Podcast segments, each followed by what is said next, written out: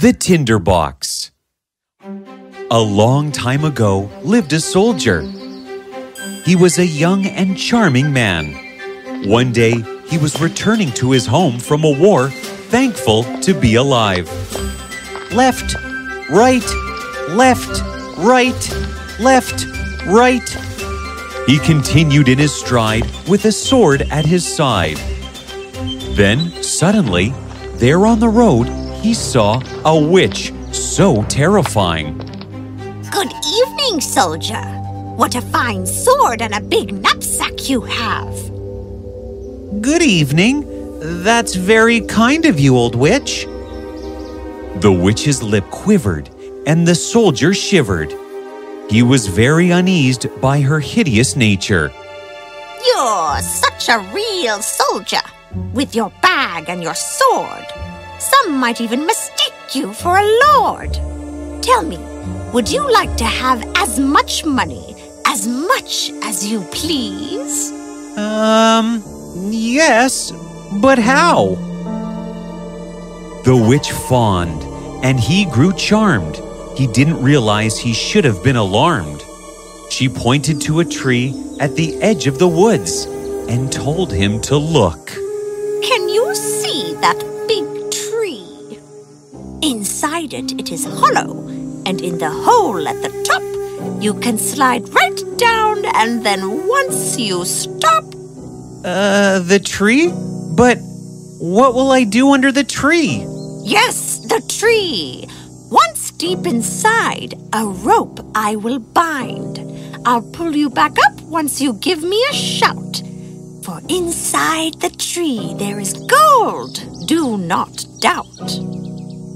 The soldier did doubt, and he raised his brow. There's gold in the tree, but how? The witch began to explain it all. Once you're inside, you'll see a hall. It's lit with lanterns, and so it's quite bright. You'll see three doors from the left to the right. Inside the locks, there will be keys. And in the first room, do you know what you'll see? It's a large chest in the center of the floor. But beware of the dog who stands guard at that door. Dog, you say? The soldier was now curious. The dog has very wide eyes, but do not worry, I have a surprise. The witch pulled out a blue checked apron. This will protect you. She said with a smile. Place the dog on top of this, and he'll be busy a while. Now the witch continued to explain her plot. How there were coins of copper and silver, the entire lot. But beware of the dog that will be at your heels, for his eyes are as large as mill wheels. She continued to tell him that the apron would help, and then he could take all the coins for himself. The soldier was pleased, and so he thought, This isn't bad at all. It really is not. But what am I to give you? For you'll want something for it, I imagine. I desire is a box of tin. My grandmother forgot it last time she was down there. Then tie the rope around my waist. So the witch tied a rope round his waist, and he went up the tree and turned his face. He slid down the tree and into a hall, where there were lanterns on each side of the walls. The soldier walked down to give it his best, and there was the dog standing upon the chest. You're a nice looking chap. The soldier lifted the dog and placed him to nap. He fell on the apron and made no sound. That was easy. The soldier looked around. When he collected the coins into his bag, he went the other room to please the old hag. Just as she said there was a dog with big eyes, the eyes were so big it caught the soldier by surprise. He took the dog and put him on the apron, but when he opened the chest, he wanted more. The soldier saw that the silver was in the chest, and he discarded his copper he once had possessed. Silver is better than copper. The soldier emptied his bag filled with copper to fill it with the silver he had recently discovered. Whoa! Indeed, the dog was much larger than expected. With eyes so big, he was flabbergasted.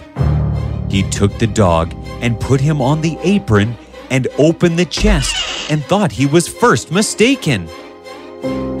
Gold? Gold! There was so much gold, so he emptied the silver and discarded the old. He filled up his bag with his new coins of gold. Pull me up! The witch hauled him up as he carried the box of tin. When he reached the surface, she tried to snatch it from him. What will you use that old box for? It is no business of yours. Tell me, or else. Ah! No! You have betrayed me. See you never, old witch! The soldier walked into town that day. He found the best rooms, the best food. He had everything his way. Now the soldier had become a fine gentleman. The people told him about all the great doings of the town, about their king, and what a charming princess his daughter was. Can I go to see her? Why, no, you cannot. The king wishes none to see her. She lives in a large castle made from copper. Why? The king foresaw her marrying a soldier, and he didn't like that idea one bit. I don't understand why a soldier's not fit. The soldier was wealthy because of his fortune, but he had only his money to spend and none coming in. And because of his irresponsible spending, there were only a few small coins. He had to move to a tin attic. He sat in his new tiny attic of a room and sewed up his boots. It was dark in that room, and yet he was too poor to light even a candle. This is too much for me to handle. But then he remembered the little box of tin. He remembered the stump of wood so tiny and thin. It can make light, and I'll survive the night. So he opened the box and tried to spark a flame. And just as he did, so a dog came. The dog with saucers for eyes stood at attention. What does my master command? He offered an extension. I beg your pardon. What do you mean? I'm at your disposal. You can have anything. Anything I desire? Anything at all? The soldier was in awe. He thought about it and said with glee, Go, dog, and get me money. The dog disappeared, and when he returned, there in his jaw was a bag of coins. So the soldier went back to his old life with diamonds and gold. But he was lonely, so he wanted a wife. I know it's the middle of the night, but I wish to see the princess. I want to see that sight. And before the soldier could even blink, the dog was back in a wink.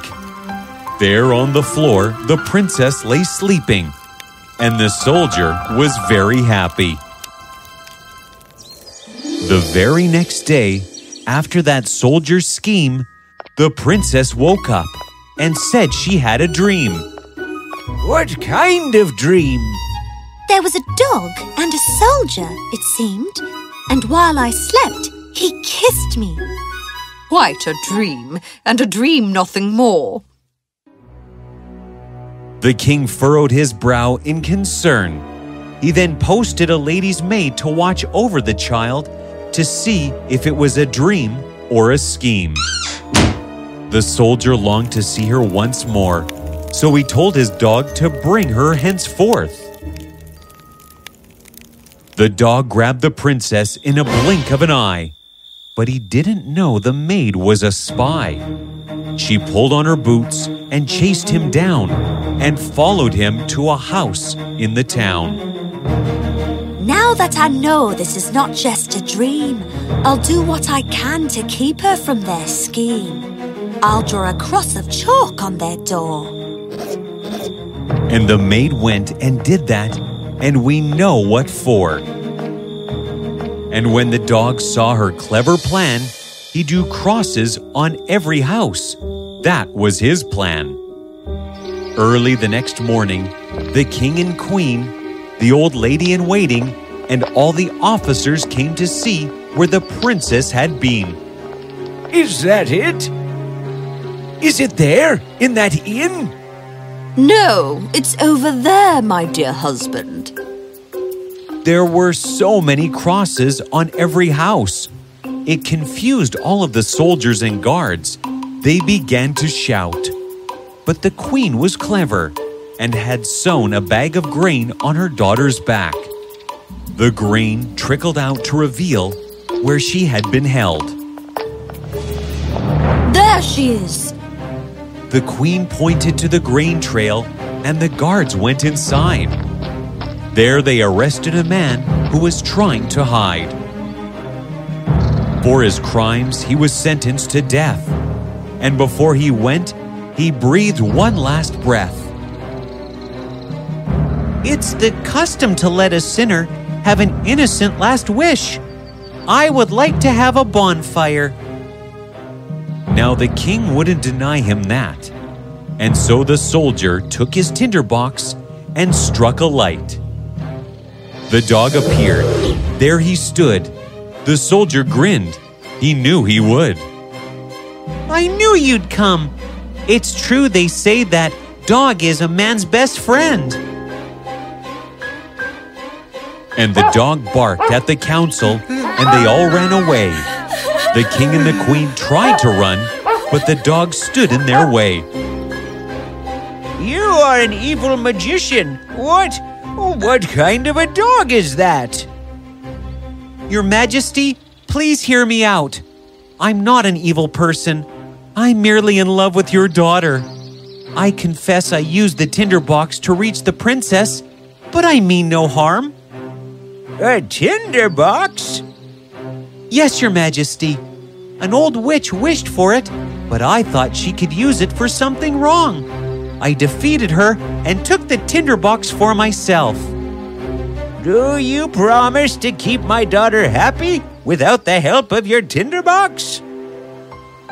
The king and queen saw real love in his eyes. The princess smiled, for she thought he was quite the man. She was impressed by his bravery. Do you promise to keep my daughter happy without the help of your tinderbox? I will be her tinderbox. I will work hard and fulfill her every wish. I will destroy this tinderbox this very instant. And thus, the soldier became the ruler and lived a good life with his wife and the magic dogs.